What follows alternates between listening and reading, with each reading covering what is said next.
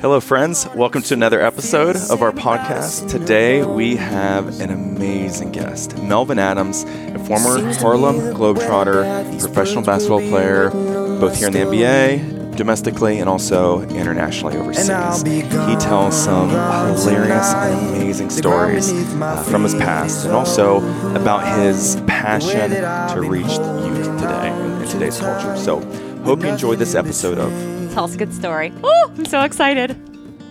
The story of my life, I take her home. I drive all night to keep her warm in time. It's frozen.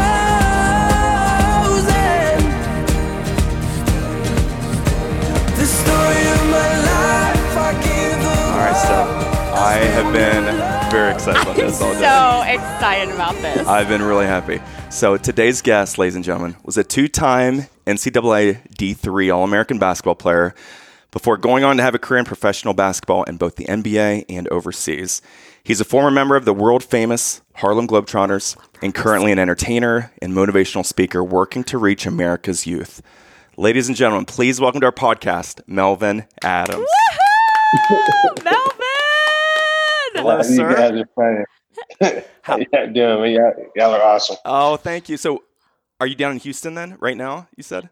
I, I'm in Houston, Texas. Yeah, it's so flat you can see your dog run away for two weeks. So, let, let me give some context here, how I met Melvin, okay? Mm-hmm. So, I met him a week ago, and Melvin, I don't even attend that church, believe it or not. So Melvin, really? Yes. So you, Mel- we attend wow. a different church. Yeah, we attend a different church. Mm-hmm. So Melvin, yeah. Melvin was at a church here in Columbus, Ohio, um, talking to the kids, and of course, this church has a basketball league, basketball program, and our daughter is in that league.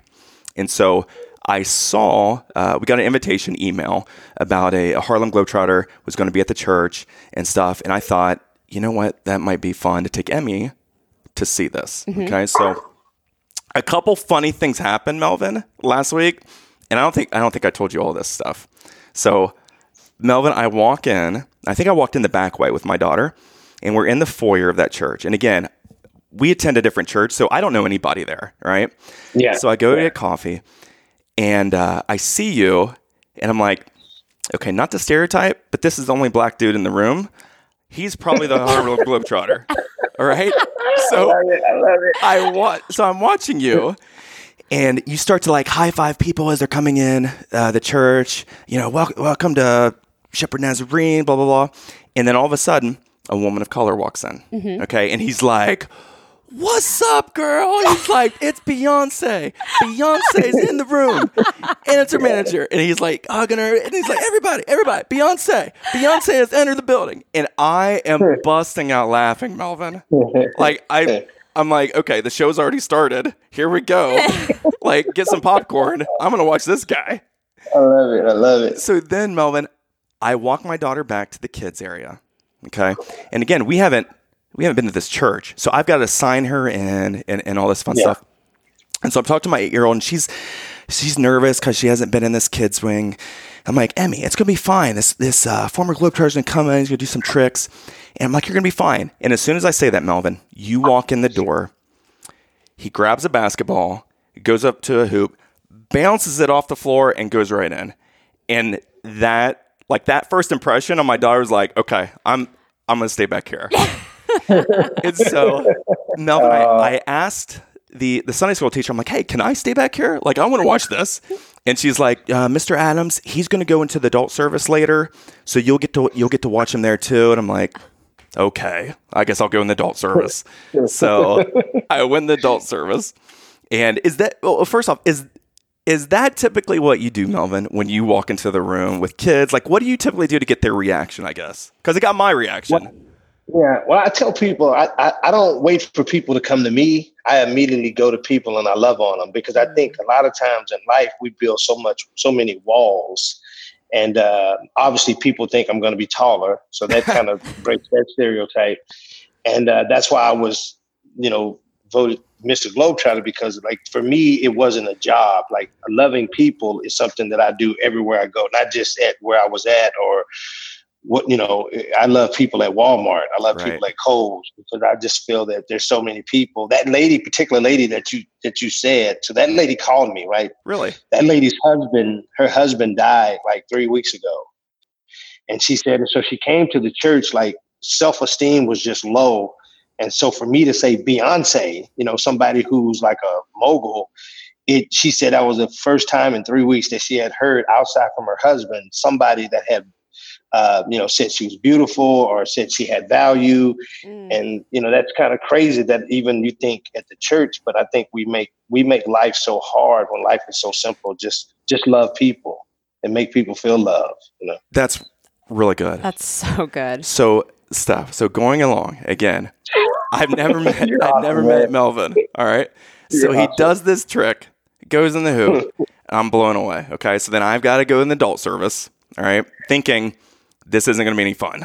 All right. I want to be back there with the kids. So Melvin walks in, and after he had spoken with the kids, and of course he's given his story, his background, everything. And then um, someone gives him a basketball, and he starts inviting people up out of the crowd. Okay. Well, I found out one of our neighbors goes to this church, Shepherd Naz. And um, so Melvin picks out this this kid from the crowd. And he's home from college. Okay, he's a fr- you probably don't know this, but um, he's home from college. He grew his hair out. He's got a little scruff on his face. And so Melvin starts calling him Jesus. Okay, and I am losing it. I am busting out laughing, because he's like, oh, we got Jesus here in the house, right? And so then he's trying to teach Jesus one of these tricks, right? Like behind the back, between the legs, bounce it off his booty, and and when he bounces off his booty, it's like a chess pass across the room to Josh. Okay, mm-hmm. Josh is his real name, right? Not Jesus. So, like across the room to Josh, and um, and so then Josh tries to do it, and of course he screws it up. And uh, when Josh goes back to the seat, Melvin goes, "Hey, listen, stay off the drugs." And I busted out laughing. I thought that was hysterically funny. Now the people, the people like sitting around me, they didn't laugh as much as I did. Like I busted out loud laughing because I thought that was hysterical, Melvin. But how you interact with people is phenomenal. Like, have you always I mean, had this type of gift, Melvin? Or no, no, I, I was shy. It, it, you know, like I said, I was, um, I was really shy growing up as a kid. So if you hear me now, you think I have diarrhea of the mouth. But growing up, growing up, growing up as a kid, if you'd have told me in high school or middle school that I'd be like talking to people, I would have thought you were doing drugs. Right. Um, so, but my, I had a mentor who saw something in me that I didn't see. He said, man, you're going to, you're going to reach the world. Mm. And I think, you know, in all my travels, um, I just see so many people again. Like, I think we just make life so hard when life is so simple, and we're always looking for the big. I think even in marriage, I think sometimes as men, we think our wives want a bigger car, a better house, but in reality, all they wanted for us is to spend time with us. And that's so simple that we can't even see it because we're always looking for something big. And I think when you think about people, people just want to be loved. There are three words that come to my mind. You know, you're my son, you're my daughter. I love you and I'm proud of you. It's the three things I think the whole world, the reason why we do the things we do. People just want to be noticed. They want to belong to something, and they want to know that they're doing a great job. Right. That's awesome. So. Well, you talk about being on stage. I want to know how on earth you become a Harlem Globetrotter. Like, what's the tryout process? Like, how you're like, oh, I'm going to be a Harlem Globetrotter today. I'm going to try out. Like, how does that work, Melvin? Do you get invited? Yes, yes, ma'am. So what happens is they they have scouts. Like, even in the N B A, there's scouts all over the world, literally like all over the world, not just in America, but all over the world. And they travel around and they they look for talent. Now, the Globetrotter is a little different because you could be a great athlete, but if you don't have a personality, right, then it'd be really hard for you to be to stick with the Globetrotters, because you have yep. to be more than, because you are an ambassador of the game. So obviously I could dribble really well. And so I go overseas to New Zealand after college.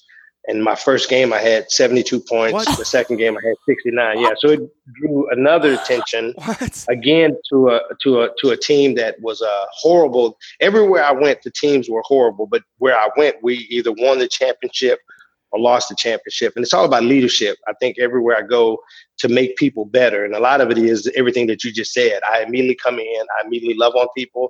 I build their trust, and then they follow me wherever I go, and I make them believe how I believe, that I can overcome any mountain, I can swim any sea, even though blacks don't swim.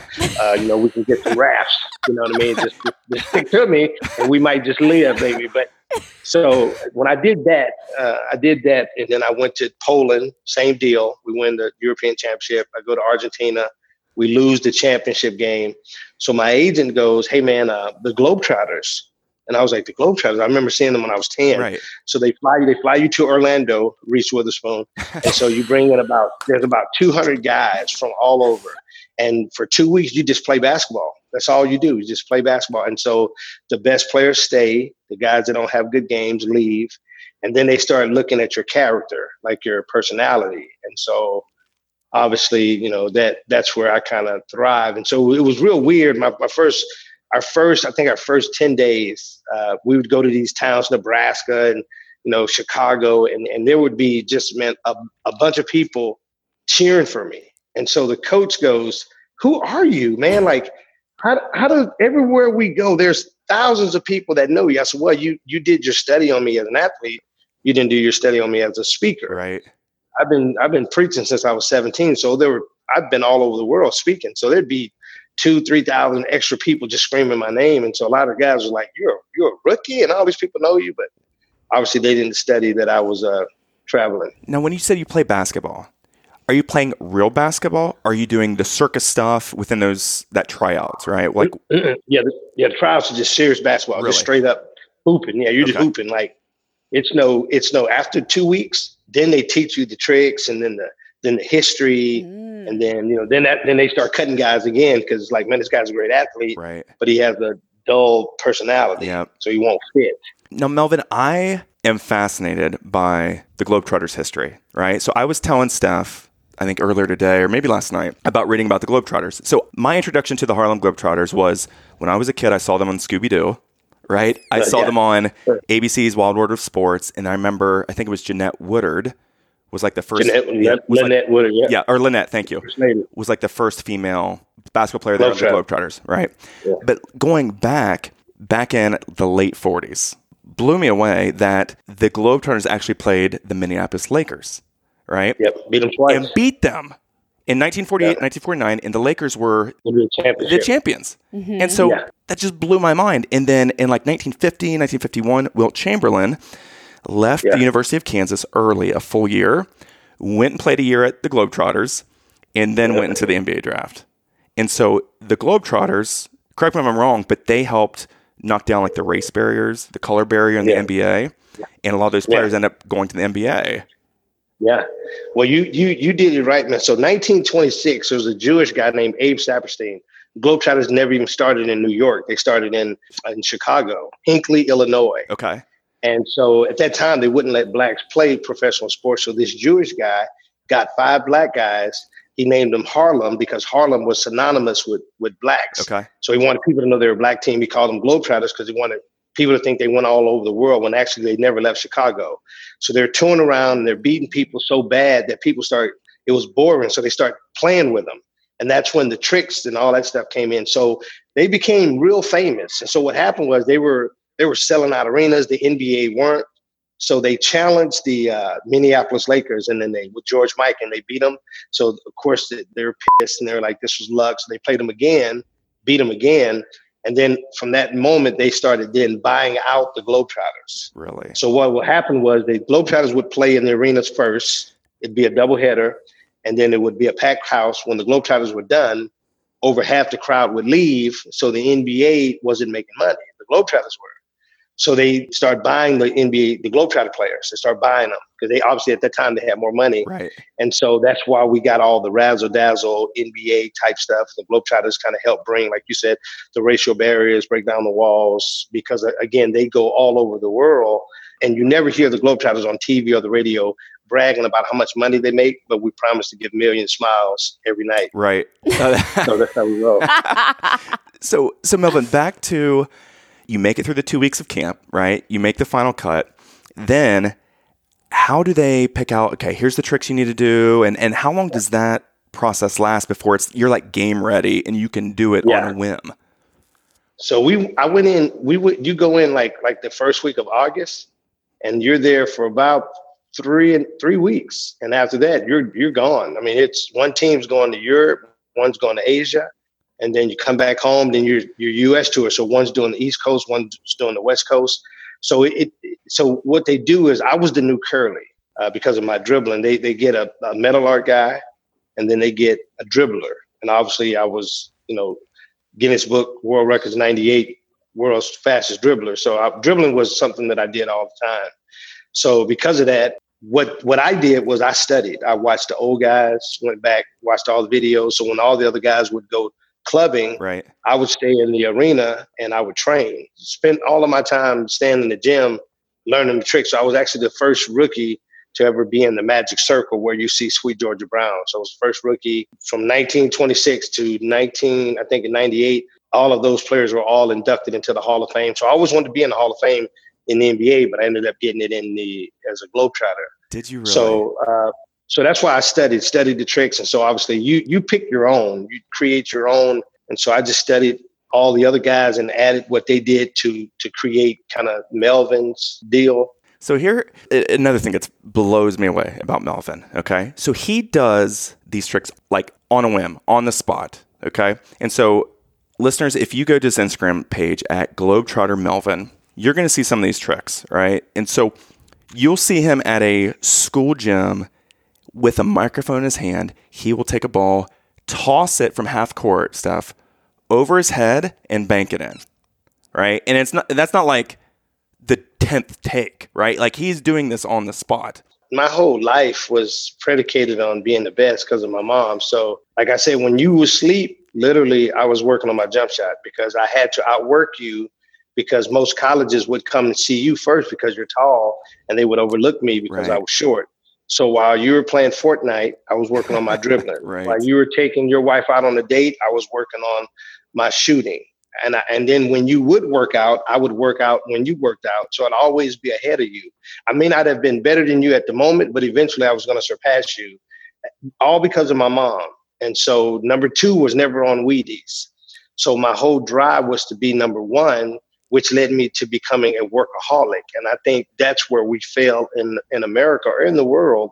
We spend so much time giving our work everything we have, and then we have nothing left for our family. We're all beat down. We we travel. We give the we give the world everything, and we give our family scraps. Right. I am curious. Do you have a particular story when you were playing with the Globetrotters with a fan base, or you know the your favorite game that you remember? Like, do you have a, like your favorite memory from the Harlem Globetrotters? This is a funny story. So on our contract, whenever you would mention any one of the sponsors, you would get fifty thousand dollars. So whoever mentions the sponsor would get fifty thousand.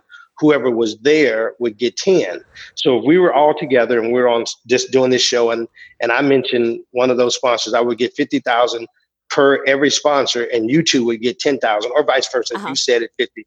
So our sponsors were Reebok, Denny's, and Northwest Airlines. So I'm getting all this fan mail. And, and so, the, so we go on Oprah. So we got the guy who's been there for like thirteen years. He's six nine. Another guy was there for like fifteen years. He's six six. And there's another guy been there like eleven years. He's six, six, seven, something. And here I am five eight with high heels on, and I'm a rookie. So we go on Oprah and the owner goes, nobody talks, but the metal art guy. And so, you know, I'm the, I'm the new Curly. Okay. You know, if they were the originals, we were the extra crispy. So anyway, we go on Oprah.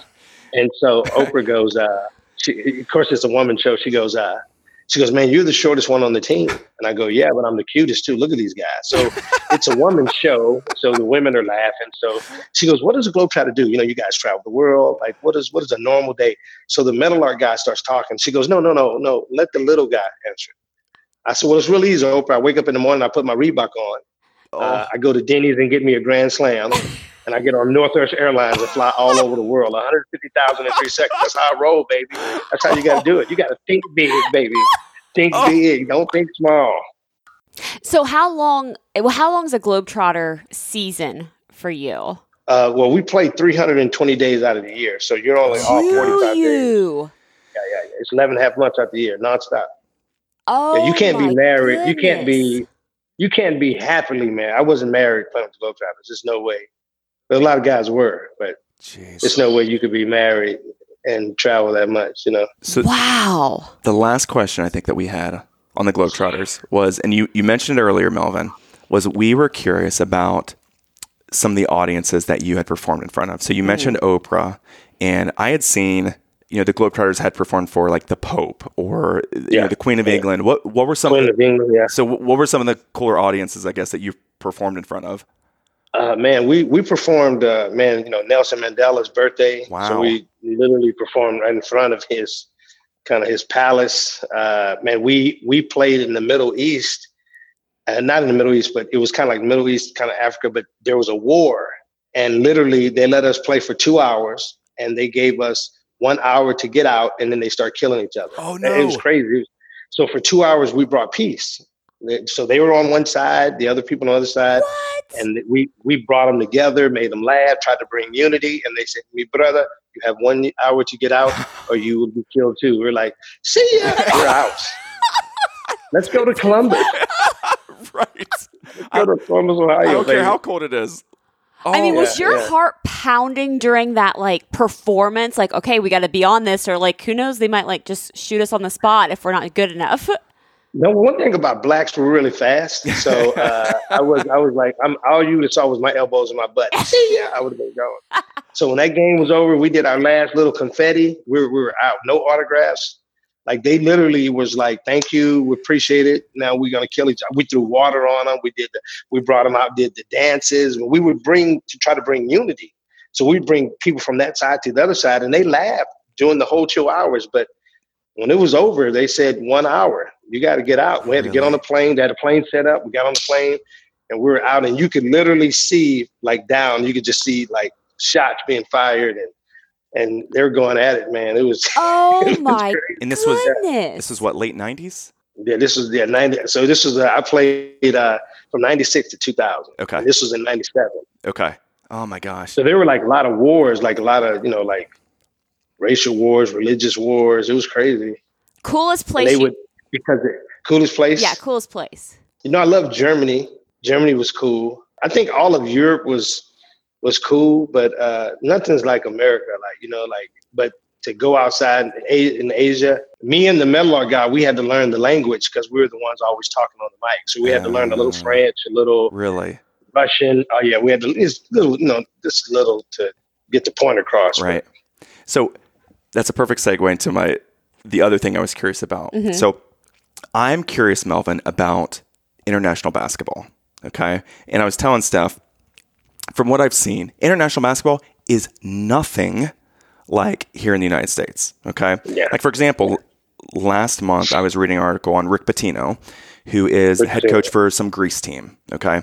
Mm-hmm. They, their fan base got in trouble for letting off too many flares, too many fireworks inside the arena during games. Yeah. And so they oh, had yeah. to play a game like behind closed doors the mm-hmm. next game as, as a penalty, right? And so when I saw the clips of this on Twitter, it was literally like you took a European soccer crowd, put them indoors with their chants, with, I mean, and literally they're shooting off flares, fireworks, and I mean, that's what I call a home court advantage, right?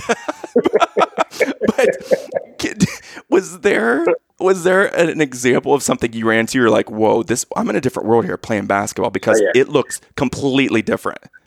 Yeah, you know, I, I played in Poland. When you play overseas, it's tax free. Okay, so they give you a contract, then they give you a car, and then they give you a house. So literally, you don't even spend the money because they pay for everything. So I'm playing in Poland, and they had these wire nets around the whole stadium. So people were throwing glass. I mean, they they get into it. Like you you could be running and just get hit with a piece of glass that got through the little. little oh, it, it was crazy. And so my team was was owned by uh, a mafia. They were owned by the mafia. A lot of these teams are owned by. So so obviously, I'm the shortest one on the team. I'm, I'm leading the league in scoring. I'm giving hope to short people. so so you know over over in Poland, uh, they they were they were you know they were uh, the mob. I mean, and so but they loved me, so they invited me to their house, and I, and I totally forgot the day that we were going to meet. So I had eaten earlier that day. So I get to the house. If you can imagine this big, long table, like like the Lord's Supper, this big, long table. And all you hear is forks and knives cutting spaghetti, right? And so I I, I was full, I, I you know, and uh, so he goes, he goes, uh, he goes, Melvin, my wife, she cook all day. You know, eat. I kill you. I was like, oh, is this ragu? This is delicious. Is this ragu? It's just that German style.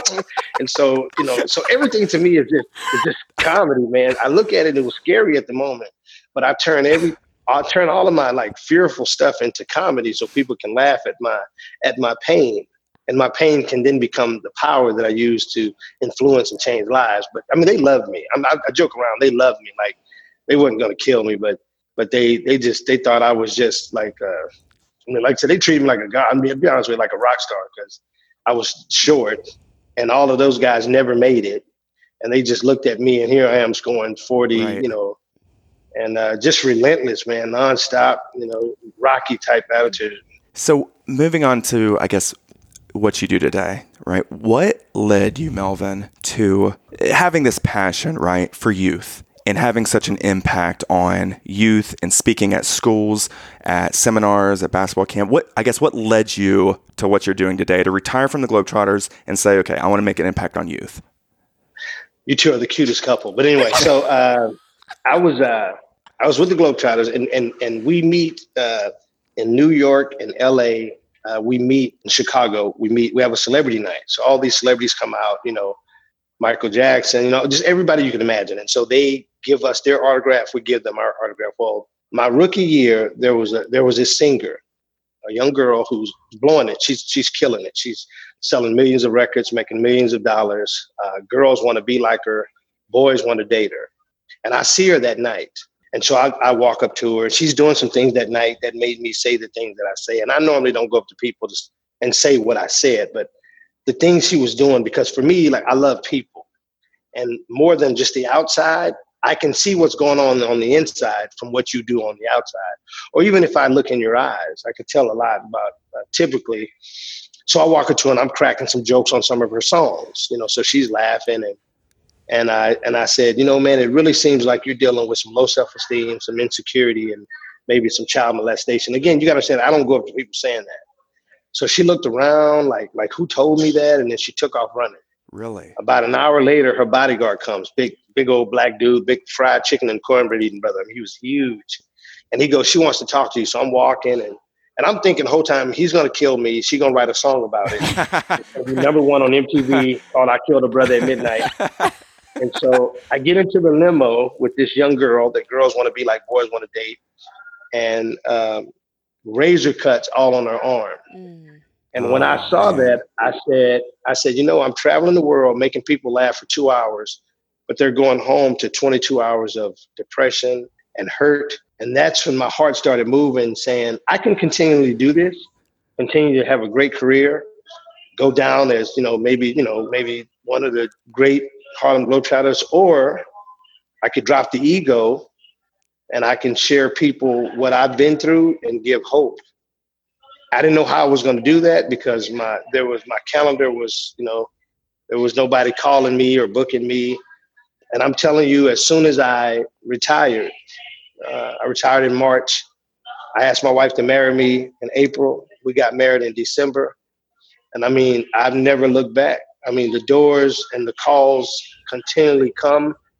And I had to learn within the first year, again, because of my mom, how to say no.